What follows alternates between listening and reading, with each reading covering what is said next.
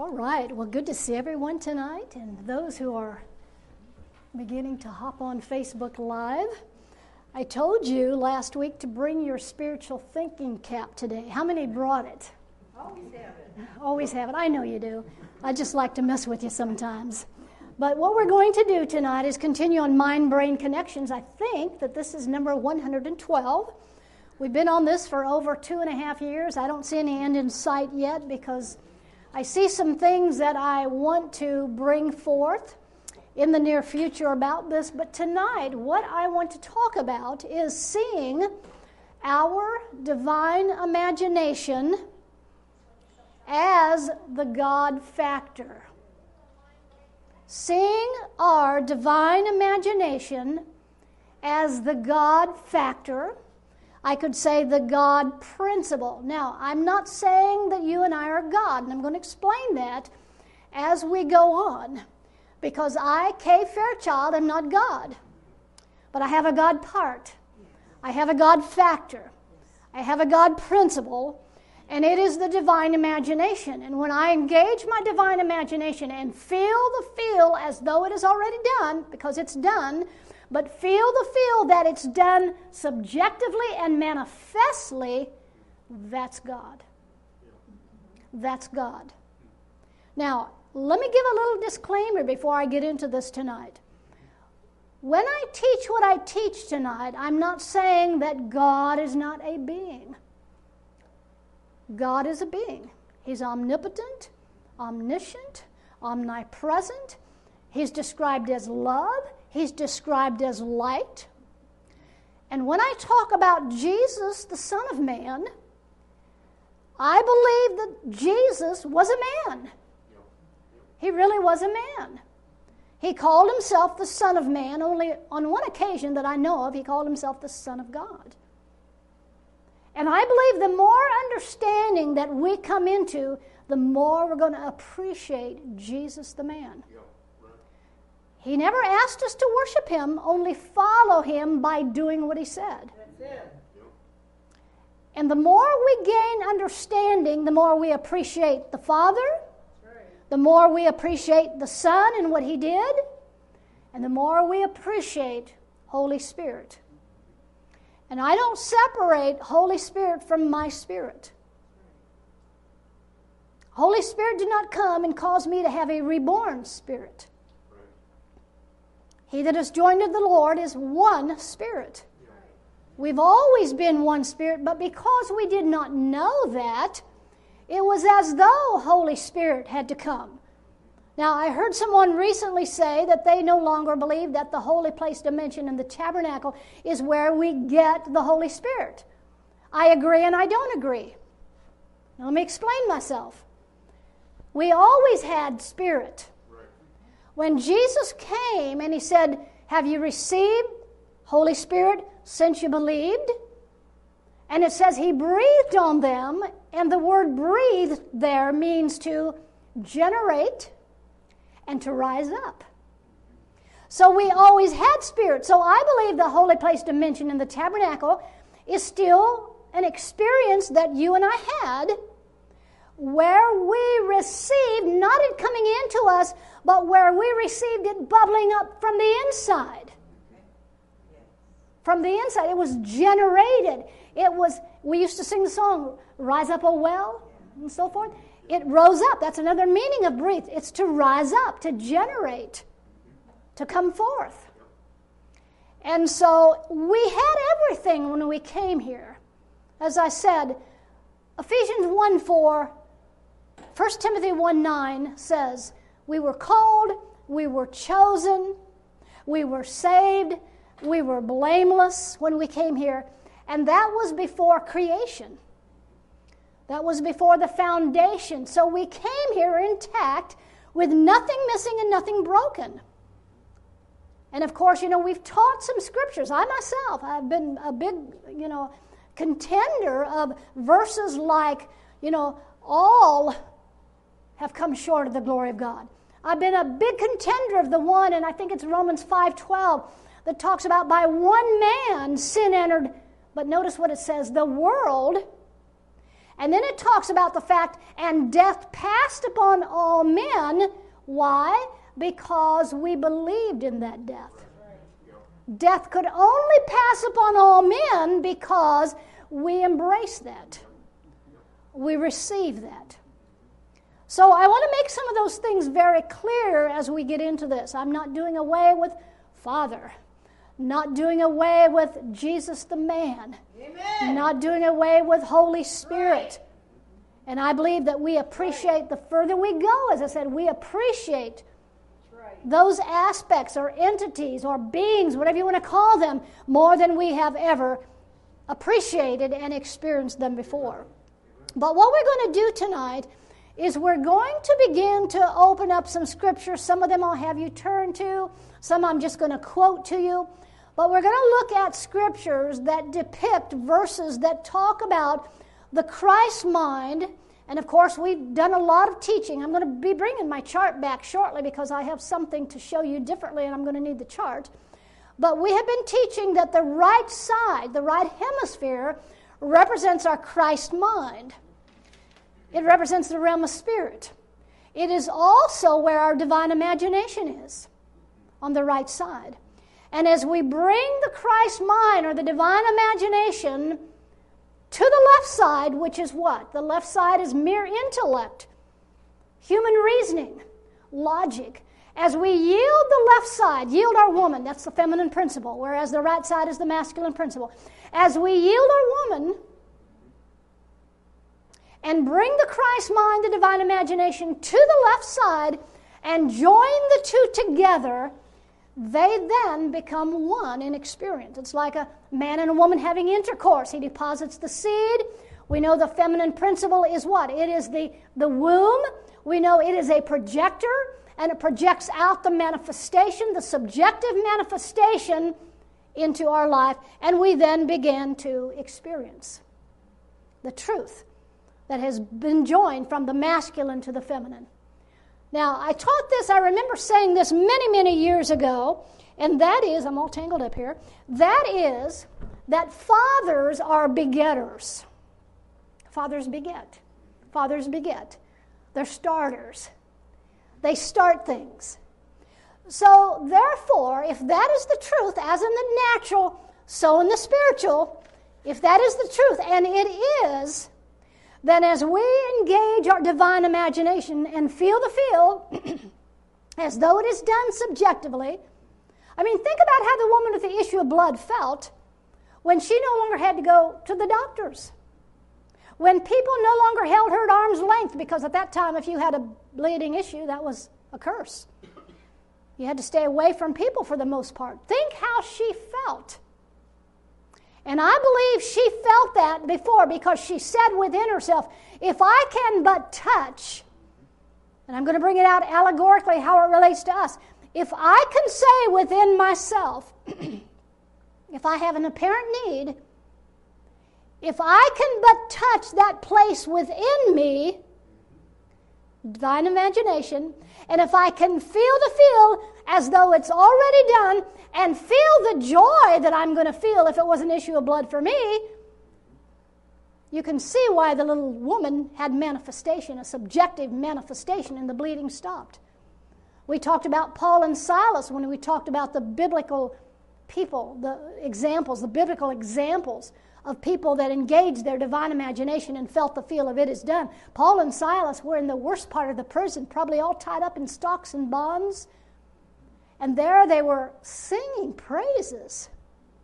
And it wasn't because they were seeking some sky god, beseeching, beseeching some sky god out here to make them free, but they were singing praises and worshiping because they knew they were already free and they were feeling the feel of it. We can see this with Paul on the religious ship. We can see things that he told the people. No one's life is going to be harmed. He was in, engaging his divine imagination and he was feeling the feel of everyone being safe. And they were safe. And then in the next chapter, he gets bit by the viper and he just shakes it off because he knew he was free. He knew he was free. He saw himself free from that particular thing. So, as we engage our divine imagination, And as we feel the feel that it's, it's already done, not just already done in the invisible realm, but already done as far as subjective manifestation, let me tell you, all things are possible Amen. to them that believe. With man from the left side, living strictly from the left side, there are some things that would be impossible. If you're just trying to change things from positive thinking or mind over matter from the left side, and you may even get a manifestation, but it's going to be short lived. It's not going to be fruit that remains. I'm talking about fruit that remains. Now, I've shared this before concerning decreeing. We hear a lot of people today binding and loosing, and we all went through that realm. I'm not criticizing anyone. We already went through that realm, and we, we preach those things binding the devil and loosing the angels, or binding sickness and loosing health. And we talked last week about, or the week before, I think both weeks, about what that is talking about. It's talking about tying heaven and earth together. To bind means to tie together. And so we went through that, but we talked a little bit about what is a decree. Because we used to bind and loose and decree, and we thought it was all in words. But decreeing takes place in our consciousness. And then, if you are led of spirit within, to speak words of spirit and life, then you speak, because I believe in speaking. Out of the abundance of the heart, the mouth speaks. I do believe in speaking, but only as Jesus did. He only spoke what he heard the Father speak, he only did what he saw the Father do. So, decree really begins within our consciousness. It's an operation of our consciousness. Now, the right side is our God consciousness. That's God. The left side is our individual consciousness or our individual awareness. And as I've already stated tonight, as we bring the masculine principle after we have yielded the wife, the woman, the feminine principle, bring the two together, and the two intercourse or the seeds of Christ are sown into the individual awareness, then we're talking about something being projected out in manifestation. Now, uh, maybe next week, I'm not sure when, I'm going to take that even a little bit deeper. And I'm going to show you something, and I, I can't do it tonight because I want the chart with me when I do that. But once the subconscious, let me just give you this much of it. Once the subconscious has received the same seed that is in that which we have called the feminine principle, then you're dealing, really dealing with fruit that remains. Because what has happened the first eight years, if you listen to Joe Dispenza and Bruce Lipton and so forth, they say this on a set, more of a secular level, but what they say is the first eight or ten years of your life, if someone said to you, you're stupid or you're dumb or you're ugly, that was accompanied by feeling. You felt that. And you didn't know enough truth to challenge that. And you felt that. And that sowed seeds into your subconscious. And then we wondered why we were sabotaged so much throughout our life. But now we're learning to rewrite the subconscious by thinking the thoughts of I am health, I am wealth, I have all and am all. And as we speak those words, not I'm going to be well, yes. because if you say I'm going to be well, subconscious only hears sick. Yep. Or someday I won't be sick anymore, subconscious only hears sick. But if we speak I am, present tense health manifested, and the feeling is accompanied with that, then you begin to rewrite your subconscious. And no longer are you sabotaged in those areas. And we've all gone through this. And as I said, we'll talk about that a little bit more later on because I need to have my chart for that. Now, in John chapter 1 and verse 3, let me just quote these words to you. It says there in John 1, verse 3, all things were made by God, or it really says in King James, all things were made by Him, but we know that's God. All things were made by Him, or all things were made by God, and without Him, there is nothing made that is made. Now, there's one problem with that, and that is that man has not agreed upon the identity of God. Man has not agreed upon the identity of God. So let me give you Moses as the example. He's saying to God, and he's not talking to some sky deity out here. I believe that every man came into this world with spirits. Yes, they weren't aware of it. And yes, they didn't know how to operate. And that's why at times it seems like the anointing left and the anointing came, because they had no clue how to operate out of spirit. But he says within himself, just like the woman with the issue of blood said within herself, he said within himself, Who am I going to tell the children of Israel was sent to bring them out of this Egyptian bondage? And Spirit within him said, Tell them I am, and of course, I am means I exist. I am that I am sent you. At that second, I believe that is when Moses became keenly aware of his awareness of being.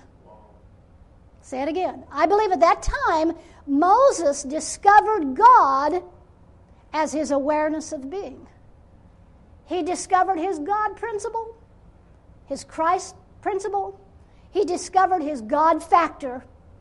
He discovered his awareness of being at that moment. David said it this way in Psalm 46:10, "Be still and know that I am God." What was he talking about? He was talking about his awareness of his being. He was talking about his God factor. Because truly, who I am and who you is, is Christ. Your true being, your true awareness of being is God.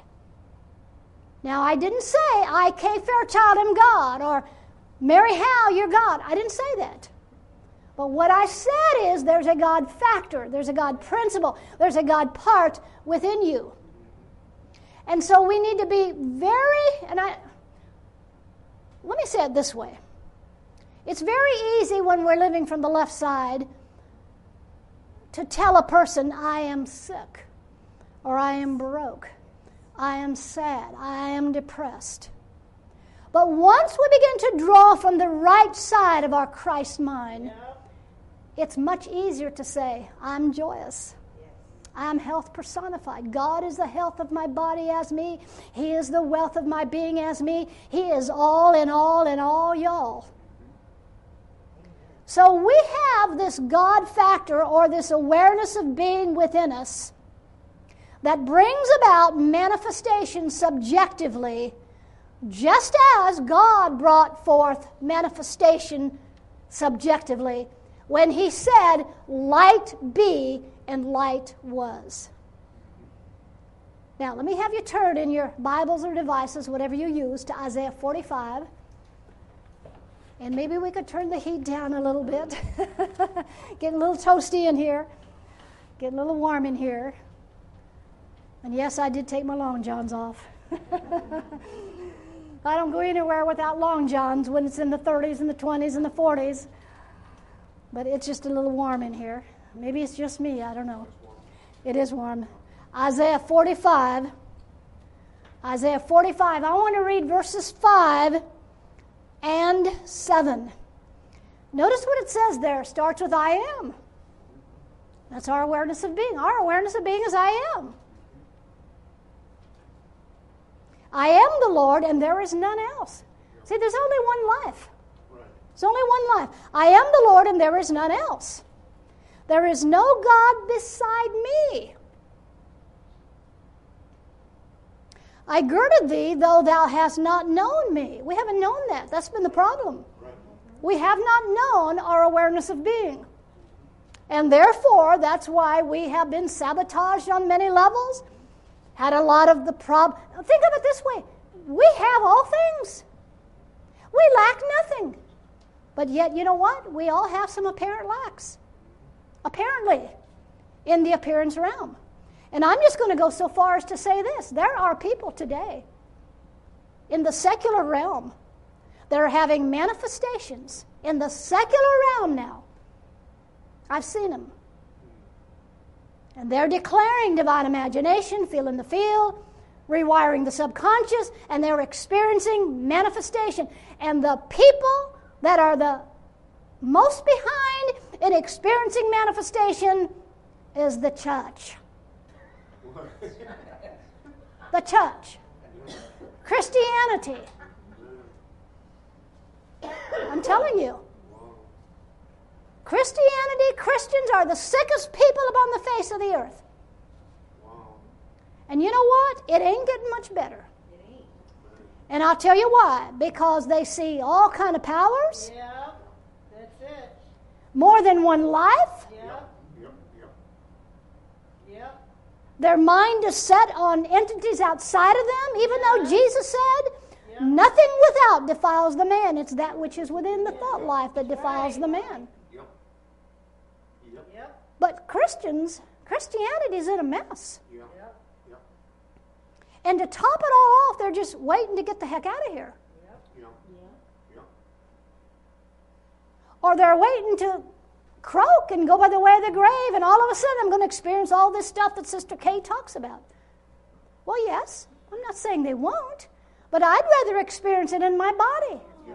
And God gave us a body for a reason. Our bodies are expressions, they're vehicles of expressions.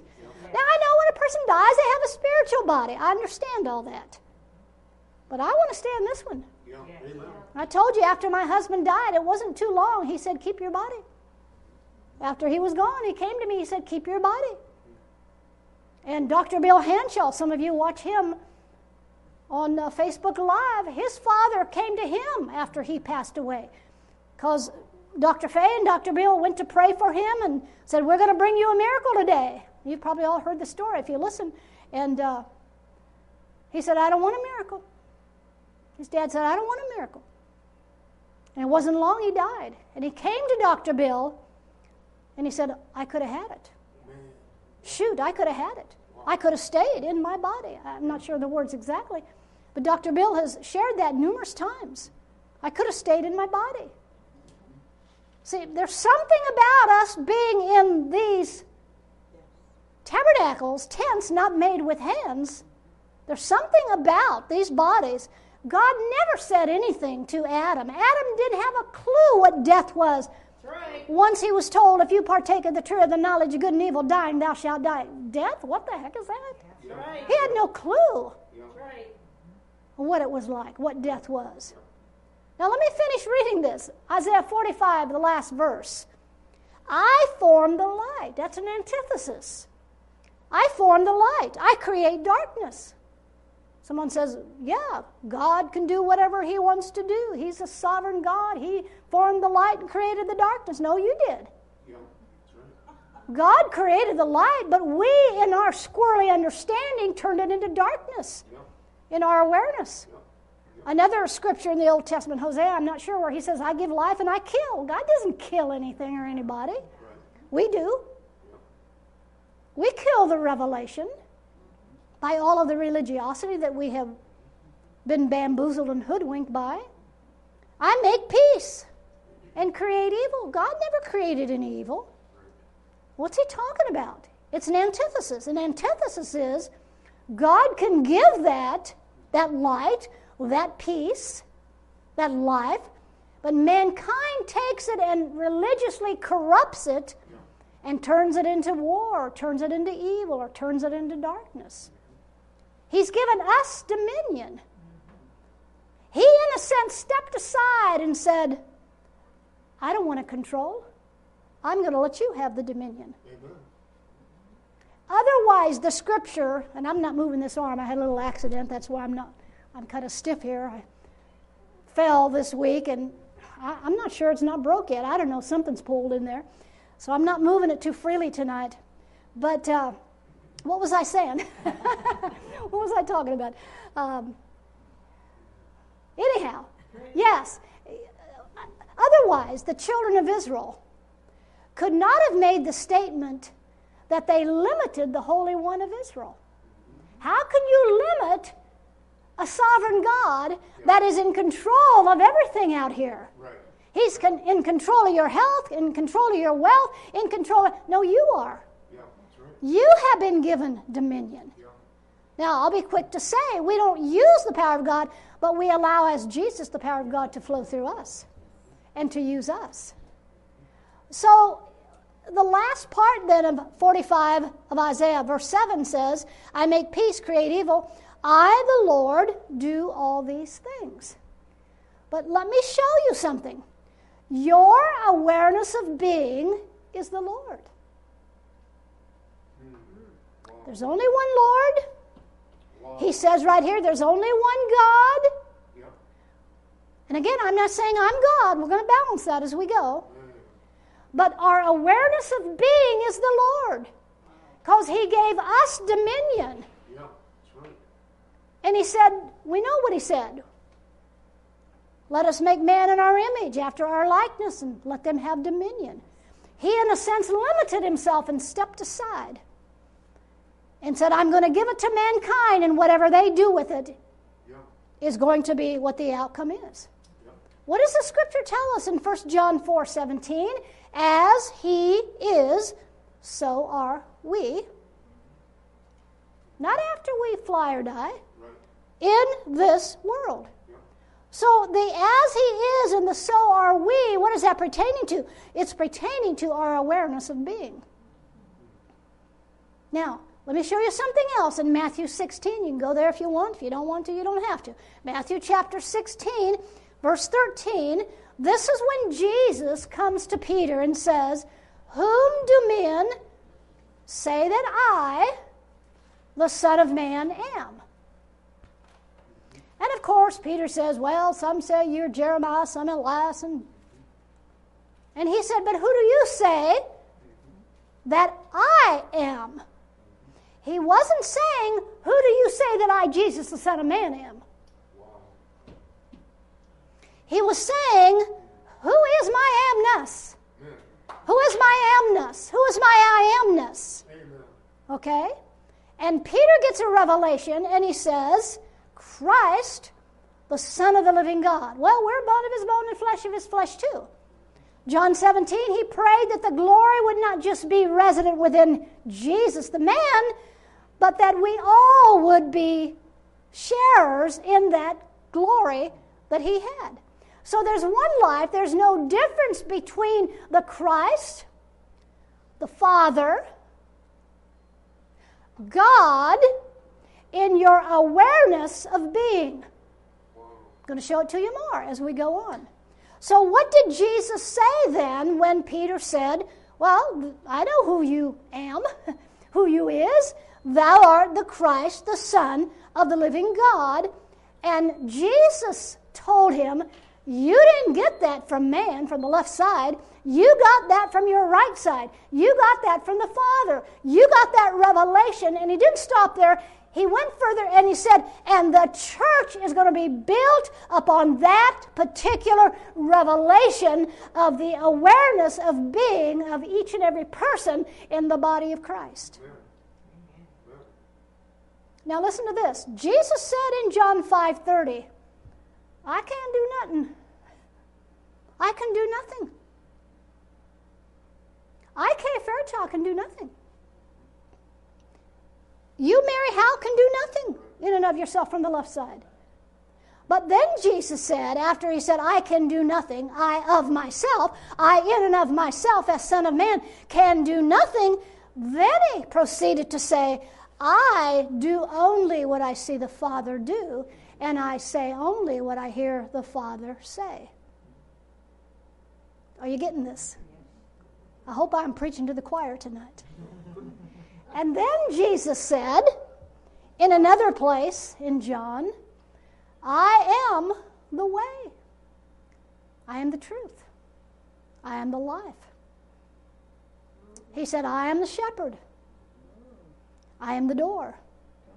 I am the Alpha and Omega. I am the beginning and the end. But guess what? So are you. As we turn within to our awareness of being, our I amness, that's the way. That's what leads us. That's the door. That's the shepherd that leads us from within. That's the Alpha, the Omega. That's the beginning and the end. That's all that Jesus said he was, and he wasn't talking about in and of himself because he said, I can do nothing. And I only do what I see the Father do. And I only say what I hear the Father say. I, of myself. You, of yourself, can do nothing. But as you turn within to the awareness of being, you can do all things. As you hear him say, you can speak. As you see him do, you can do. Now, what did Jesus mean in Matthew 24 and other places where he said, I and the Father are one? Well, let me give it to you this way. When you engage your divine imagination, which is the Father factor, fathers beget, you're begetting something. And when you engage the divine imagination and feel the feel as though it's done, because it is done on one level, but feel the feel that it's done manifestly and subjectively, and the manifestation ensues, that is God. That is God. That's the Father factor. Now, Jesus also said in Matthew 24 26, if they say, Lo, go over here to the desert, or they say, Go over here, go not after them. Because why? Because the kingdom of God is within you. Don't go after any man if they say, Christ is over here or Christ is over there. Or even if they say, Christ is going to come back on a white stallion tooting a golden trumpet. Don't go after that. That's not the kingdom. The kingdom of God is within you and within me. Now, what does the scripture mean where it says that Jesus went to his Father? It means that he simply rose in consciousness to the point to where he was aware of his being, to the point that he transmuted, he came over, he was a parent and had victory in anything that was thrown at him, whether it was a blind person, a deaf person, whether it was when he was led of the Spirit into the wilderness and he was tempted. And of course, we know we've taught a message on that a number of years ago. He wasn't tempted of some devil. That's a reflexive verb. He, the temptation came from within him. Think about it. The guy had fasted for 40 days. Don't you think he got a little hungry? After 40 days is when starvation can, you know, begin to work in the body. So it was a, that's a reflexive verb. The devil there is a, it, it's reflexive. A reflexive noun, excuse me, not verb. Reflexive noun, which means that the temptation came from within him. All temptation comes from within us. I mean, you can read the book of James and you can see that. All temptation comes from within us. So, by turning within and by knowing what I'm sharing with you tonight, about your awareness of being, I'm going to ask you the question Who do you say that I am? Ask yourself, who do you say? Who are you saying on your left side that I am? Who is my awareness of being? What is my awareness of being? It's the God factor, it's the Christ, it's the Lord factor. As a man thinks in his heart, so is he, or so is his experience. Why? Because that's the Lord. As a man thinks in his heart awareness, as the two, left and right, are joined together. As a man thinks in his heart, so is he, or so will be his experience. Meaning, you're the Lord of your life. You govern your life by whether or not we involve ourselves in these things we've been talking about for over two and a half years on mind brain connections, and especially what we're talking about tonight. Now, another verse is found in Matthew chapter 6. See, so many prayers go unanswered today. And, and I listen many times to, to people, preachers. Candy makes fun of me, but I listen to TV preachers. And, uh, and sometimes, you know, it's fun because I, I, I just want to hear kind of where people are at. And, you know, invariably they all, even the best that preach finished work and grace, even the best of them. I listened to one guy pray last week. In two sentences, he said in Jesus' name probably eight or ten times. We're going to talk about that at the end because Jesus didn't pray in Jesus' name. He didn't pray over someone and say, In my name. No, he didn't. But, but yet he prayed in Jesus' name. I'm going to share with you how he did that because he really did, but he didn't verbalize the magic formula of in Jesus' name, in Jesus' name, in Jesus' name. Now, in Matthew 6 6, Jesus said, And listen, I'm not making fun of religion. We have all been there. It's the system of religion Right. that is messed up. Right. But in Matthew 6 6, it says, When you pray, and I'm kind of paraphrasing this, go within in secret and shut the door, and that which your Father sees in secret will be rewarded openly. Now, what is the Father? Where did it tell us to go? Within. And shut the door. And your Father, who sees in secret within you, will reward you openly. So the shutting the door part there is looking away from how things may be appearing. Whether it's a sickness or a financial problem or a social problem or a mental problem, to shut the door. See, because listen, and I've said this for years, there's only one power, and nothing in and itself has any power except the power we give it. By believing it is a power, and then you give it a power. So to shut the door is to shut everything off that may be an apparent need. We don't have any real needs. The Lord is my shepherd, I shall not want. I have no want in my life. Do I have some apparent things? Yes. But to go in to myself, the prayer closet, to my amness, to my awareness of being, and to shut the door would be to shut the door, close the door, looking away, as Paul the Apostle said in Thessalonians, he said, abstain from all appearance of evil. Showing us that anything that appears evil, sin, sickness, death, whatever it is, is no power whatsoever. And we are to abstain or shrink back from it or look away from it. So to go inside, as Matthew 6, 6 says, in prayer, in secret, is to go into the prayer closet. It's not going into a literal closet and shutting the door. Now, you can do that if you want, but if you do that, make sure you're going within yourself at the same time and shutting the door. Because you can go into a literal closet and shut the door and it not do a hill of beans of good for you. You can still see, you know, all those issues and those so-called apparent problems that you have. And I'm convinced that once we, and listen, I'm telling you again, the secular guys, like Joe Dispenza and Bruce Lipton, the secular guys are seeing manifestation by talking about rewiring the brain, engaging the divine imagination, and feeling the feel, and they're getting all the miracles, and we ain't. I'm not saying we're not getting it, we are, but I'm just simply saying Christianity, for the most part, is way behind even the secular world and science in many indications and in many ways. That's why I believe quantum science is really what I'm teaching here, although I may not be using the language exactly. Right. It's really what I'm teaching here. You know. What is quantum science? It's talking about how you can access, can't have a low battery. It's telling us how we can access the invisible realm and bring into manifestation in the visible realm any apparent need that we may have in our life. Now, we're all familiar with the scripture. We probably could quote it by heart in Matthew chapter 6, verse 33.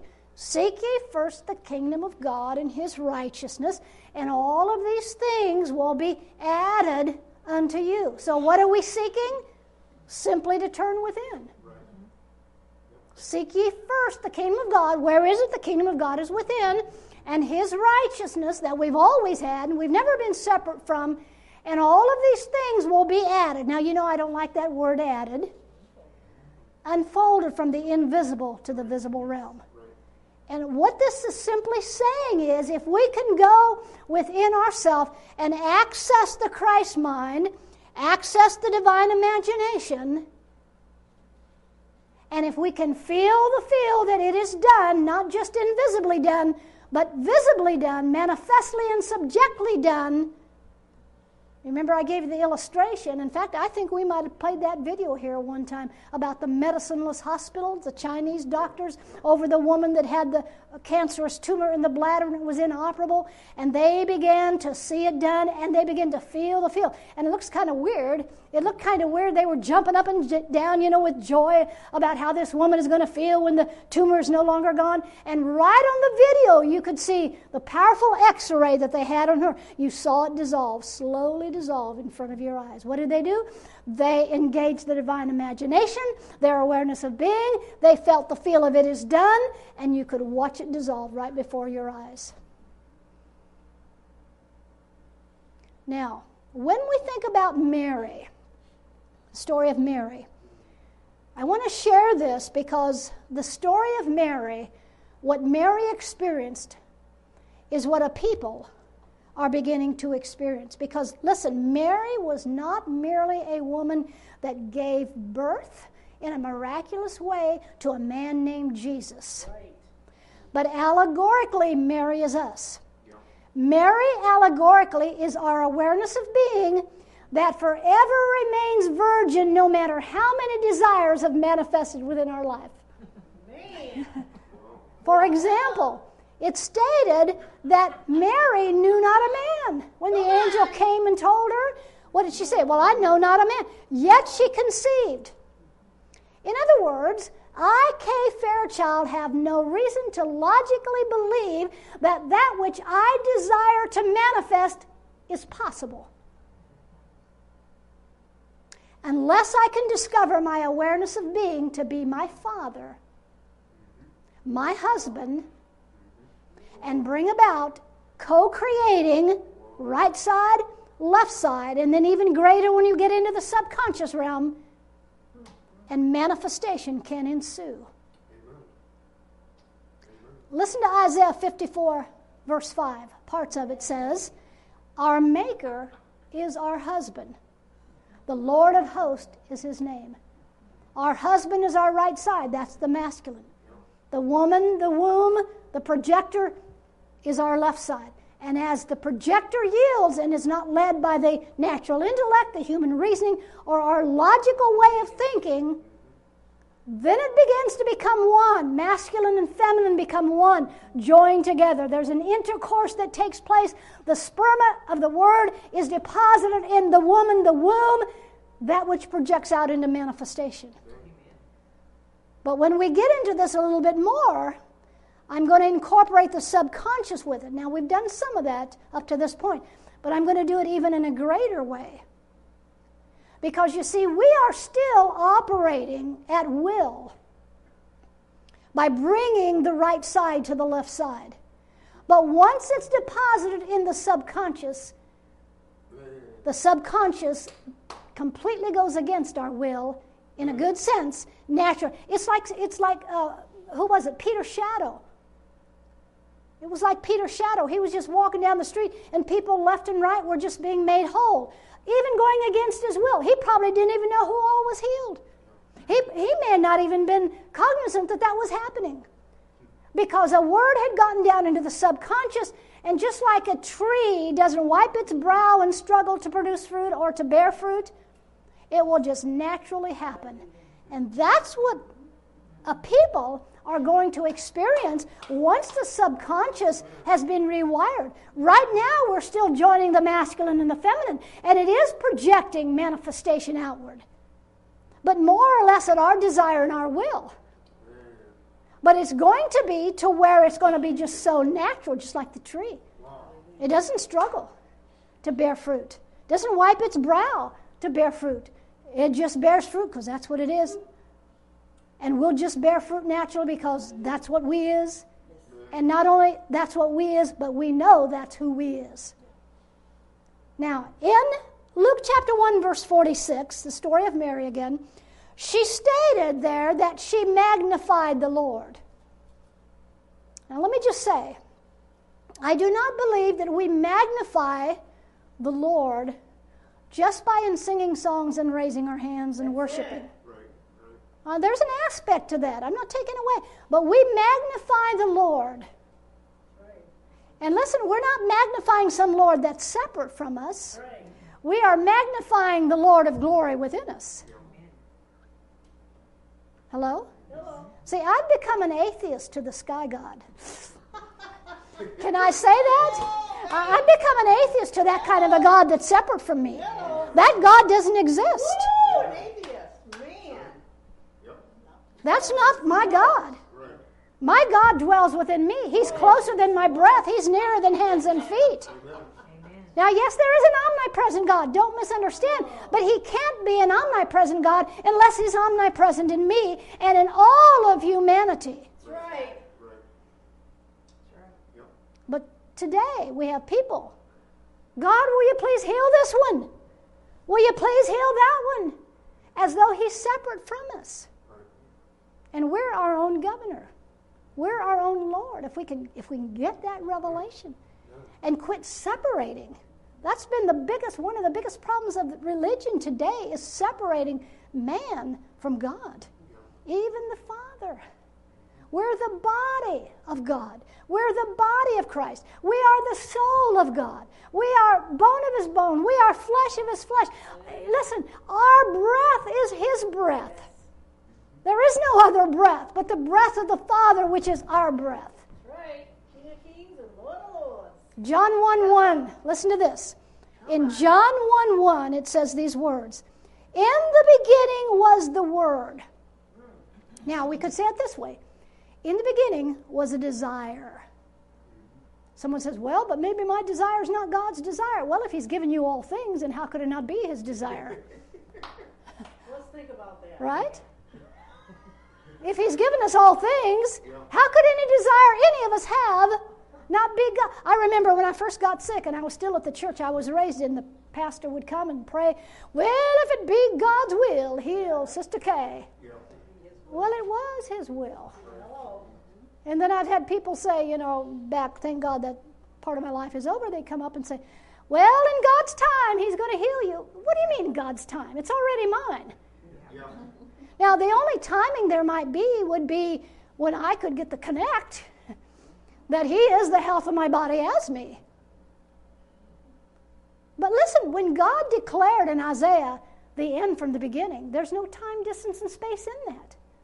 And once we know that there's no time, distance, or space to the spirit realm, then there is no having to wait for anything manifestly or subjectively to be a part in an experience of our life.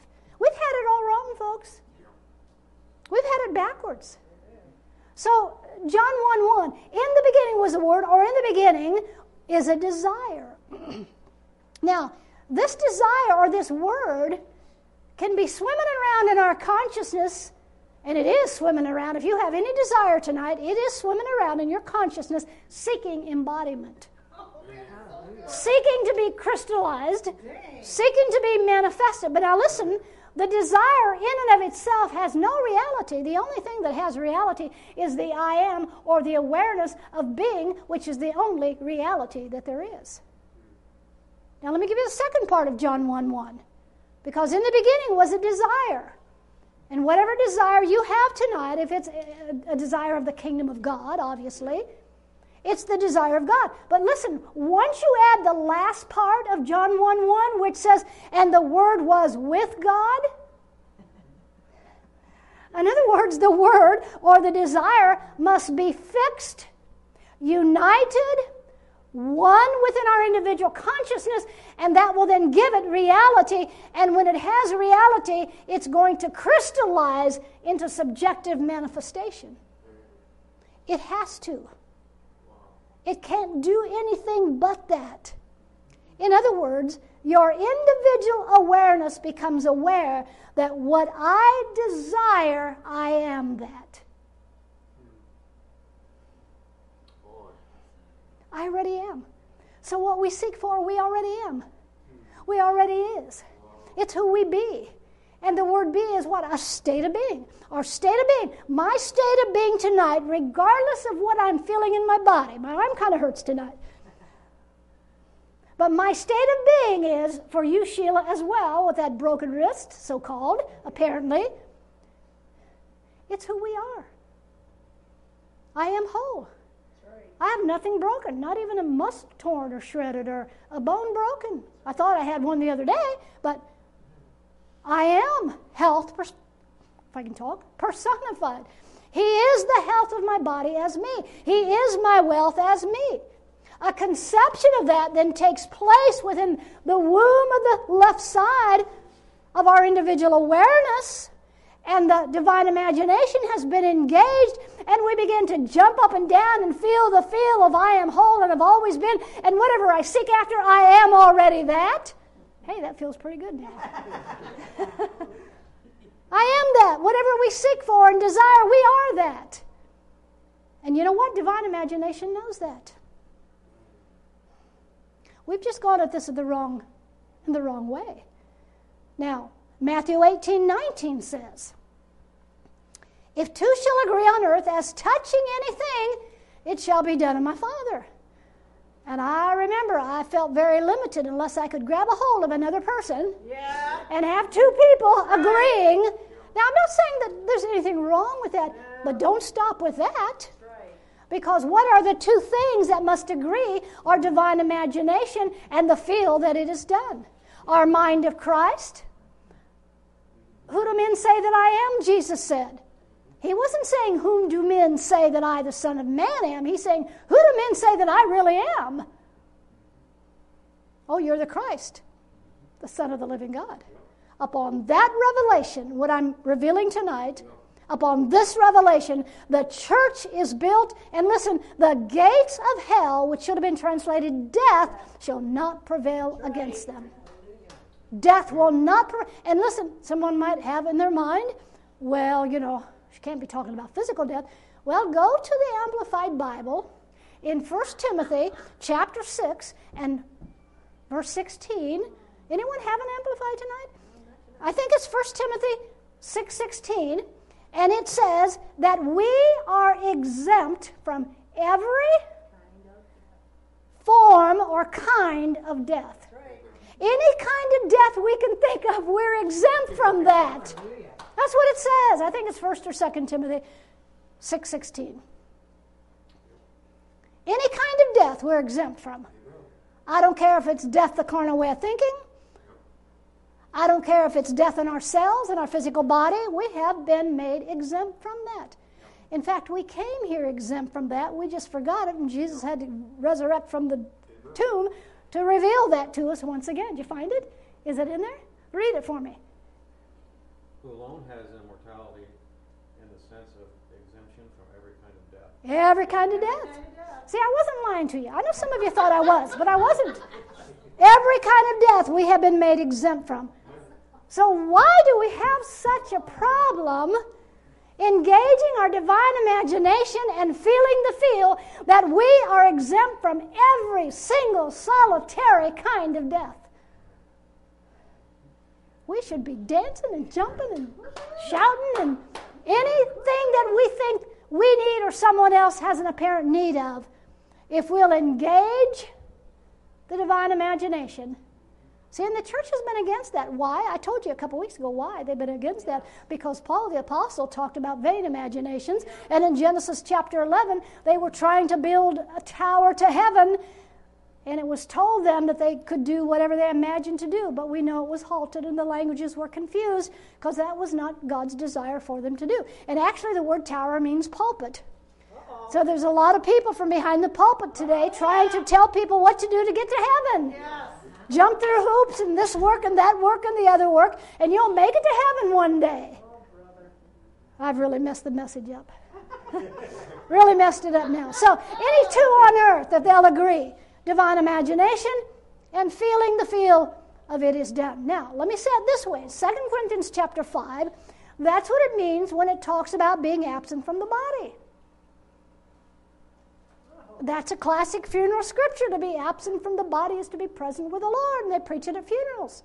And you can make it fit because you can make the Bible fit any way you want to make it fit. You can wrest it to your own destruction or use scriptures that don't apply whatsoever to a certain situation. But what is he talking about? To be absent from the body is that I am absent from my former conception of myself.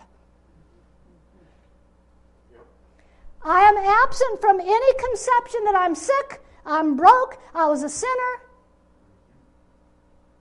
That's what it means to be absent from the body. See, because when you begin reading in that chapter at the beginning, it talks about us being a temple not made with hands, eternal in the heavens. So to be absent from the body, if we are a body that is already eternal in the heavens, and we're not mortal, we just appear to be mortal, we're really immortal. Well, we just haven't known it, so we've lived like we've been mortal beings. Rather than having the consciousness of our awareness of being being God, being Christ, being the Lord, being our governor, being the door. Right? So to be absent from the body is to be rid of what I can see with the two eyes on my head. It's seeing with the single eye. And to be present with the Lord is my realization is wholeness, completeness, shalom, complete, nothing missing, nothing broken. I am health personified. I am wealth personified. Because listen, the scripture says the Lord is He who directs our path. Well, as a man thinks again in his heart, so is he or so is his experience. So that's your Lord. That's the Lord factor. That's the God factor. So my awareness of being must be what? Health, wealth. That's my awareness of being. Not I, Kay Fairchild, in and of myself, just like Jesus said, I can do nothing in and of myself. But what I hear my I amness say, what I hear my awareness of being say, that's what I say. What I see my awareness of being do, that's all that I do. Jesus never used the power of God on his own. Right. He allowed the power of his I amness, his awareness of being, to issue forth that power. Now, let me read you a scripture in Numbers chapter 13. You want to turn there? You can. Numbers 13 33.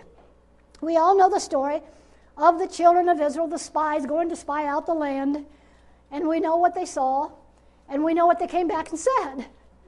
But notice what it says there in Numbers 13 33. In that day there were giants. Some people today have giant sicknesses, Yep. giant brokenness, Yep. giant dogmas, giant thoughts. Yep. Yeah, that's all that Goliath represents is the giant dogmas, doctrines of men and traditions of men. And we know that David took all of that out with one smooth stone. Got him right in the pineal. No. Then he took his sword and lopped his head right off. Right? Squirrely way of thinking. Squirrely way of thinking, stinking thinking. That's all Goliath represents. Now, listen, in that day, there were giants in the land. Now, listen to this. And we were in our own sight Yep. As grasshoppers, We'll Yep. mess up on and we were in their sight, Yes. the giants, as grasshoppers. So, in other words, we can have giant appearances going on within our life, Yeah. but listen, only in our own sight Yep. does it have power. Right. only in our own sight. Now, don't misunderstand, sickness exists. Ask me, I know. It exists, but it's not real as God calls real. Why? Because it has no stinking power, other than the power we give it by thinking, boy, this is powerful. And I'll tell you what, you know, people all over this world today, unless they're taught properly, believe death, when you come before physical death, oh, that's a real power. It's not. And Jesus proved that by raising people from the dead. Yep. He proved it himself because he was raised from the tomb to show us that it has no power. Has no power whatsoever. So notice here it states, in our own sight. In our own sight, we were as grasshoppers. So listen, we can only we can only be to others what we first are to ourselves. We can only be to sickness what we are first to ourselves. We can only be to poverty what we are first to ourselves. We can only be to any apparent issue in our life what we are to ourselves. And once we realize, I am not that, I am. I am health. I am wealth. I am who God says I am. Now let me read you another scripture in Daniel 4:35. It says all the inhabitants of the earth are as nothing. Remember Isaiah said that also in Isaiah 40 and 50. He was talking about the nations or the vain imaginations and he said they are nothing, they are even less than nothing. That's why we've got to see the whole earth full of the glory of God. Don't look at the government. Don't look at all the chaos. Don't, well, someone says, I can't help it. It's right in front of me. Look away. Abstain from all appearance of evil. Doesn't mean you don't say anything about those things. I'm not saying that. I'm just simply saying they have no power whatsoever. There is a government of God in the earth that know these things that I'm talking about tonight. And they are the ones that are seeing through the single eye the whole earth full right now, already full of the glory of the Lord and the knowledge of the glory of the Lord covering the earth as the waters cover the sea. But what it says here in Daniel 4:35, all the inhabitants of the earth are as nothing. And he doeth according to his will in the armies of heaven and among all the inhabitants of the earth, and none can stay his hand, nor say unto him, What doest thou? Now, this being spoken of, again, is not a sky deity or a God that is sovereign in an abstract way from you and I. Remember, Esther could not have saved a whole nation from death unless she went under the king and unless when he stretched out the scepter, the golden scepter, she touched it, she felt the feel of it is done, and as a result, the whole nation was spared from death. She incorporated, she engaged her divine imagination and touched.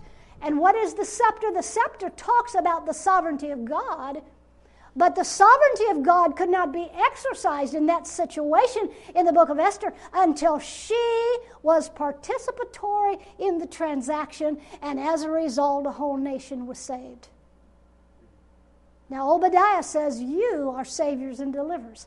I am saviors and deliverers. And we're going to judge the house of Esau. What does that mean? We're going to minister a word that's going to cause flesh to be dissolved. That's the house of Esau. Esau speaks of flesh. We're going to do this. Yes, the, yes, we're co-creators, and yes, it's you know as Philippians says, it is God in us that both wills uh, for us to do of His good pleasure. Yes, but it's together him in us as us, and we together participating with what the truth has said about us. And exercising that dominion that He's given us and that power, not again by using it, but by allowing it to use us and flow through us. So, this here, where it talks about the armies of heaven among all the inhabitants of the earth, none can stay His hand. Listen, we're the hand of God.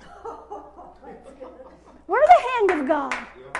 And what does it say in Revelation chapter 1? You quoted it last week, where it talks about the kingdom of heaven, or the kingdom is at hand. The word hand is throttle. The throttle's in our hand.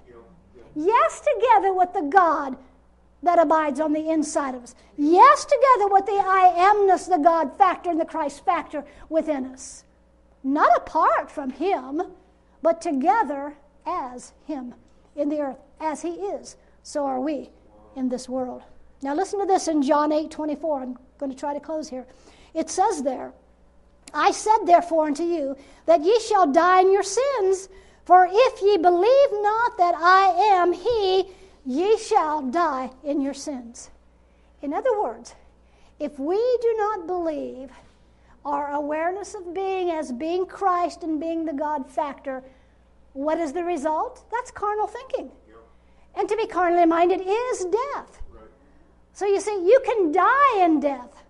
You know, what did he say to Adam? Dying thou shalt die if you partake of this tree of the knowledge of good and evil.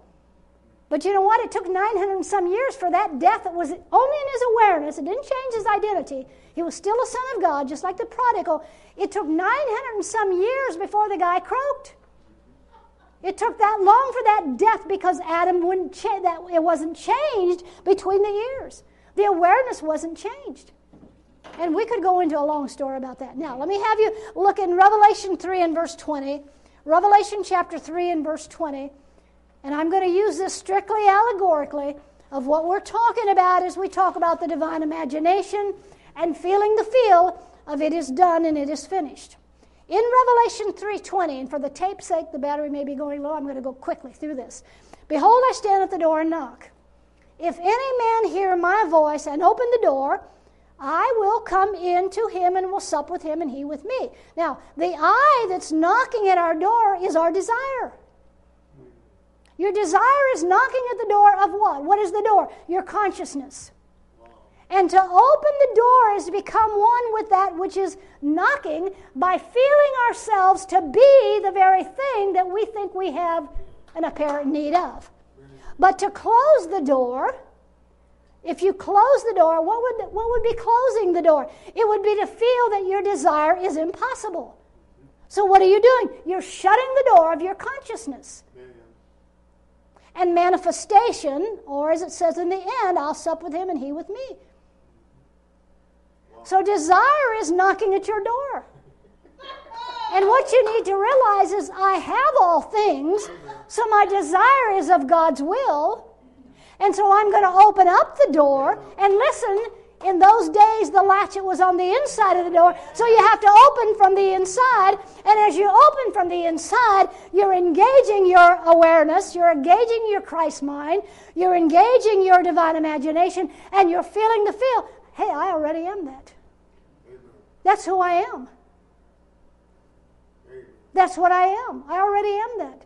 So to rise in consciousness to the naturalness of the thing felt, then, is to swing wide the door and invite and desire the manifestation of whatever it is that you desire to experience and walk in and have manifestly and subjectively within your life. Now remember, Jesus said, I of myself can do nothing. I of myself can do nothing. It's as I turn within to my am, I amness.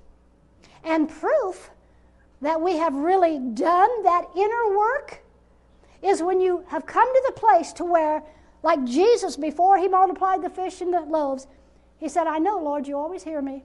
And he wasn't looking up in the sky. I know you always hear me. And, and he was thanking. So, proof that we have really done this inner work and we are experiencing it is thank you, Lord, even before it's a manifested reality within our life. See, what does Matthew 11 24 say? It says, When you pray, when you pray, therefore I say unto you, whatsoever things you desire, when you pray, believe that you receive them and you'll have them. So believe that they're already the truth about you. Believe that you already have them because you already do have all things. We lack nothing tonight. So when we pray and we believe that we have all things, then it goes on to say, Mark 4 11, 24, you shall have them manifestly. Now, one more illustration I'm going to try to close here. John 15. In John 15, Jesus said, I am the vine, ye are the branches. So, in what we are discussing tonight, the vine is your awareness of being. Jesus was not saying, I'm the vine, you're the branches, and you're separate from him. Like, I, Jesus, am the vine, but you little twigs out here, you're just the branches. No, your, your awareness of being is the vine. And what did he say? He said, If you abide in me, if you turn within me, if you abide in me, or if you're rooted in me consciously, then the very sap that flows through the vine, which is your awareness of being, is going to come from the right side to the left side, the branches, and it's going to project out the manifestation that you're desirous of experiencing. So you can say, I'm the vine. That's the right side. The divine imagination, the Christ mind, that's the vine. That's the sap. That's the life giving substance. And if you abide in the vine, the right side, rather than living out of the left side of intellect, human reasoning, and logic, if you live out of the left side, then what is happening? The branch is not dwelling in the vine, it's not dwelling in the right side. See, so once we can pull it out of a separate man out here, not saying there wasn't a separate man, certainly. I said that when I gave the disclaimer at the beginning. Certainly. The more we understand, the more we appreciate what Jesus the man did in his death, his burial, and his resurrection. But we've got to look at these verses of Scripture and quit separating them. Quit having duality between our ears. And see that what's said of him is said of us. What's true of him is true of us. John 8 58. Jesus said unto them, Verily, verily, I say unto you, before Abraham was, I am. George, before Abraham was, you were. Jesus said, Before Abraham was, I am. What is he talking about? Not his personhood in the outer sense. Not I, Jesus, was before Abraham. He was talking about his I amness, his awareness of being, which was God. Just the same as, as you and I tonight. Abraham could have said, Before Abraham was, I am. Because Abraham was with God from before the foundation as well. And he had that I amness, that awareness of being just as Jesus, just as we have the same thing. Now, in closing, this is my third closing candy. in Daniel, I'm going to give you two illustrations in the Old Testament. In Daniel chapter 6, here we see that Daniel was thrown in the lion's den. And they waited until the evening to throw him in there at the supper time of the lions so that, so that Daniel for sure would be eaten by the lions. And it says that he turned his back on the lions and he looked toward the light. Not out here, within here. Now, we could have a den of sickness. We could have a den of financial problems. We could have a den of driving an old car that's not going to make it another mile or two. We could have a den of not a lot of things, mentally, physically, a lot of things we could have. And what we need to do is what? Turn our back on that and turn to the light within. The awareness of being, the I amness of our being. And as we turn to the Father part, what we're going to experience as we incorporate, as we engage the divine imagination and feel the feel of it is done.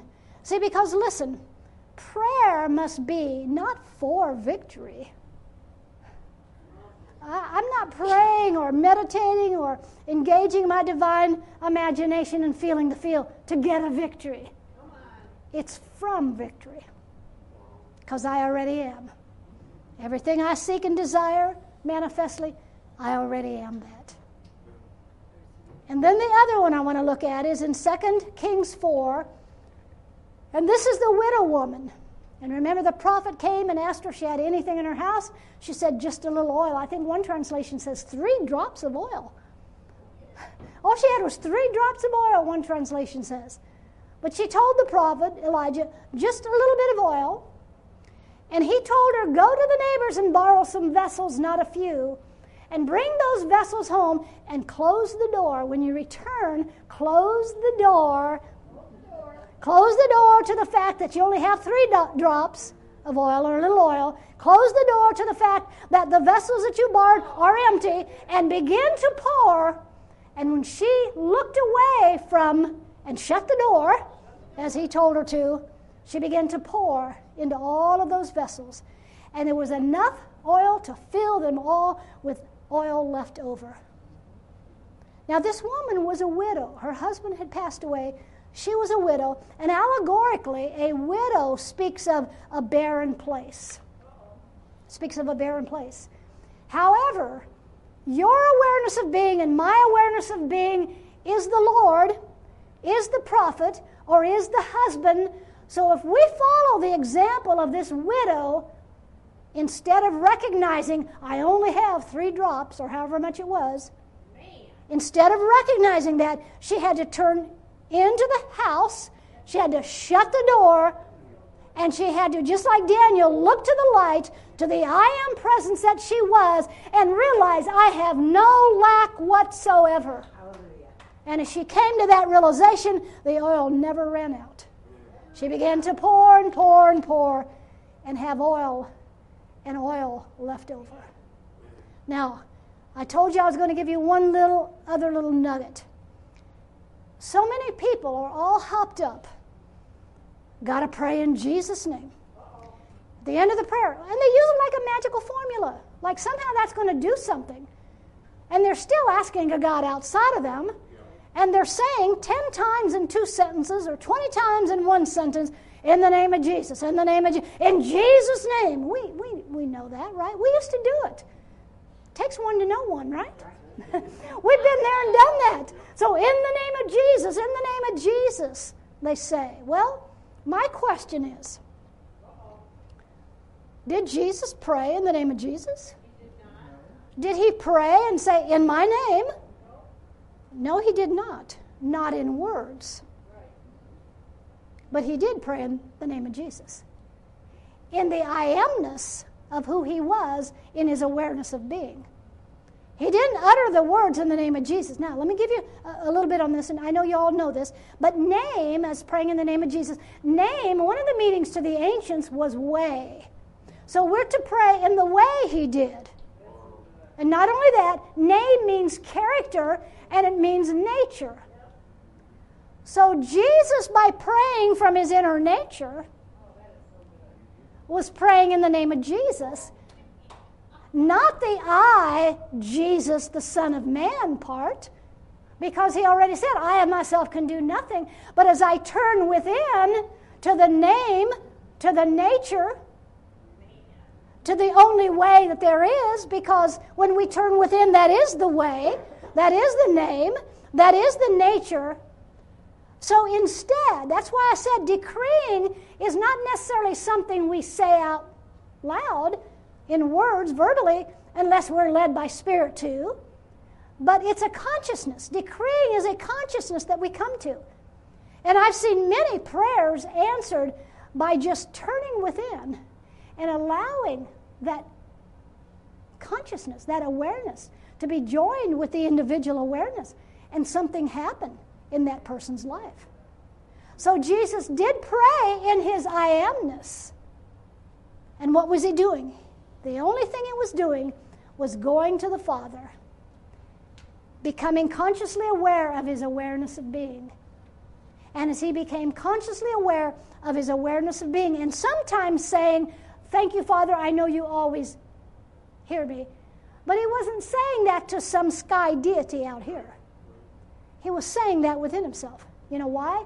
Because he knew that the awareness of being works every single solitary time. So I asked you tonight who do you say I am? Not me. Who do you say I am in you? I am He. I am Father. The Father factor. Fathers beget. Are we not begetting something? And this will help. You know, there's some teaching out there that we hear, I'm God, I'm. That'll help you to balance some of that teaching out that you see on Facebook and so forth. Because I am not God, but I have a father factor that begets, that brings forth into manifestation. I am, you want to rewire the subconscious? Don't say one day I'm not going to be sick anymore because your subconscious will pick up sick. Say, I am health. Right now, no matter how it looks, I am health. I am wealth. He is all and all y'all. He is all as me, and all things are mine. So let's close our eyes again. Let's close our eyes and let's engage whatever it is in your life right now that you say, I would like to experience this subjectively and manifestly. Could be for your kids, your grandkids, didn't have to be for yourself. And engage that divine imagination. See it done. See it done. And feel the feel of it's done, because trust me, it's done. But I want to see it done manifestly. And as I see it done manifestly, whatever it is, expect the manifestation, the subjective manifestation. Expect it to crystallize. Expect it to be embodied. Expect it to be subjectively manifested. And as you work with that, that inner working of that on a daily basis, I don't care what it is. I don't care what a parent, situation, circumstance, or apparent need it is. It'll manifest. It'll crystallize. And all of us have things in our lives. We all have things in our lives. Even though we're whole, we have things in our lives, apparent needs, apparent things that we would like to see tweaked and adjusted and brought forth in manifestation. So be it. Father, we thank you for your presence, for your word, for your spirit that is conceiving this word within the womb, our projector, quickening it within us, that it can be something that is more than just a knowledge, an intellect, a human reasoning, or a logic, but it's that which is manifestly the truth about us, in us, through us, and as us. We thank you, we bless you, and we honor you. She said there's one question. Just hang on. What, what about others? When we pray for others, can we heal? Absolutely. There's no time, distance, or space. I did a message years ago. In fact, um, Global Grace uses this series called One Spirit for their students.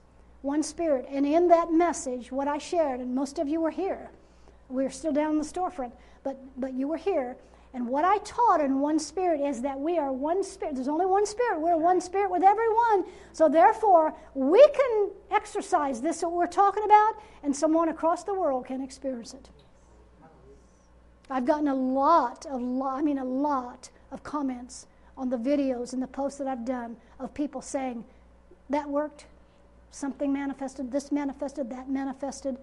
And absolutely, it's the workingest thing that there is, folks. It works. You know why? It's God, it's Christ. It's Christ. So your divine imagination is the God factor, it's that which begets co creators together. And you know, and it's not, and I don't even sometimes like to use the word create because you know what? God created all things and, and placed it all within us. So it's not so much a creating, but it's just a bringing into manifestation that which is already ours. Amen. All right, you can go ahead and turn it off. Thanks for joining us, those on Facebook Live. We bless you and honor you. Amen.